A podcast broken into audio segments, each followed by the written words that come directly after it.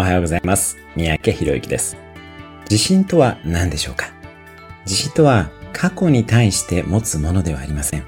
あくまで未来の自分の可能性を信じることです。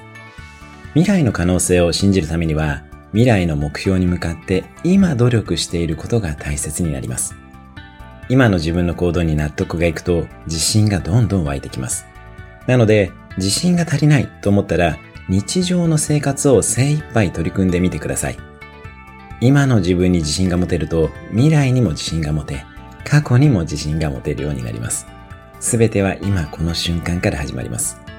納得のいく今を過ごし、未来の可能性を信じてください。今日のおすすめアクションです。今日一日は何をすべきかではなく、今日をどう過ごせば自分に納得がいくかをイメージして行動の計画を立てましょう。